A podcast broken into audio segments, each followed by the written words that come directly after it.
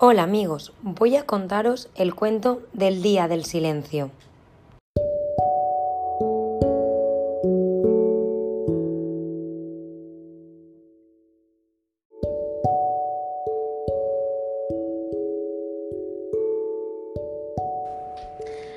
Regal no podía oír nada, era un niño normal en todo, pero había nacido sordo.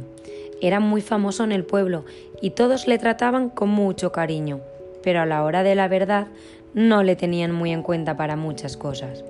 Los niños pensaban que podría hacerse daño o que no reaccionaría rápido durante un juego sin oír la pelota. Y los adultos actuaban como si no fuera capaz de entenderles, casi como si hablaran con un bebé. A Regal no le gustaba mucho esto, pero mucho menos aún a su amigo Manuel, que un día decidió que aquello tenía que cambiar y como Manuel era el hijo del alcalde, convenció a su padre para que aquel año, en honor de Regal, dedicaran un día de las fiestas a quienes no pueden oír y durante 24 horas todos llevaran unos tapones en los oídos, con los que no se pudiera oír nada.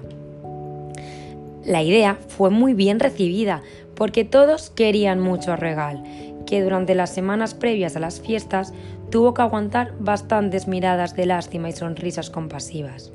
Y el día del silencio, como así lo llamaron, todos fueron a ponerse sus tapones con gran fiesta y alegría. La mañana estuvo llena de chistes, bromas y risas, pero según fueron pasando las horas, todos comenzaron a ser conscientes de las dificultades que tenían al no poder oír. Pero todo lo que aprendieron sobre lo difícil que era vivir así no fue nada comparado con el gran descubrimiento del día.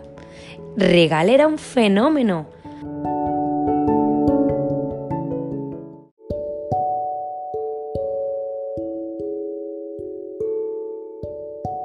Así que el día del silencio fue el gran descubrimiento de Regal y de que había que dar la oportunidad de demostrar a todas las personas lo que valían.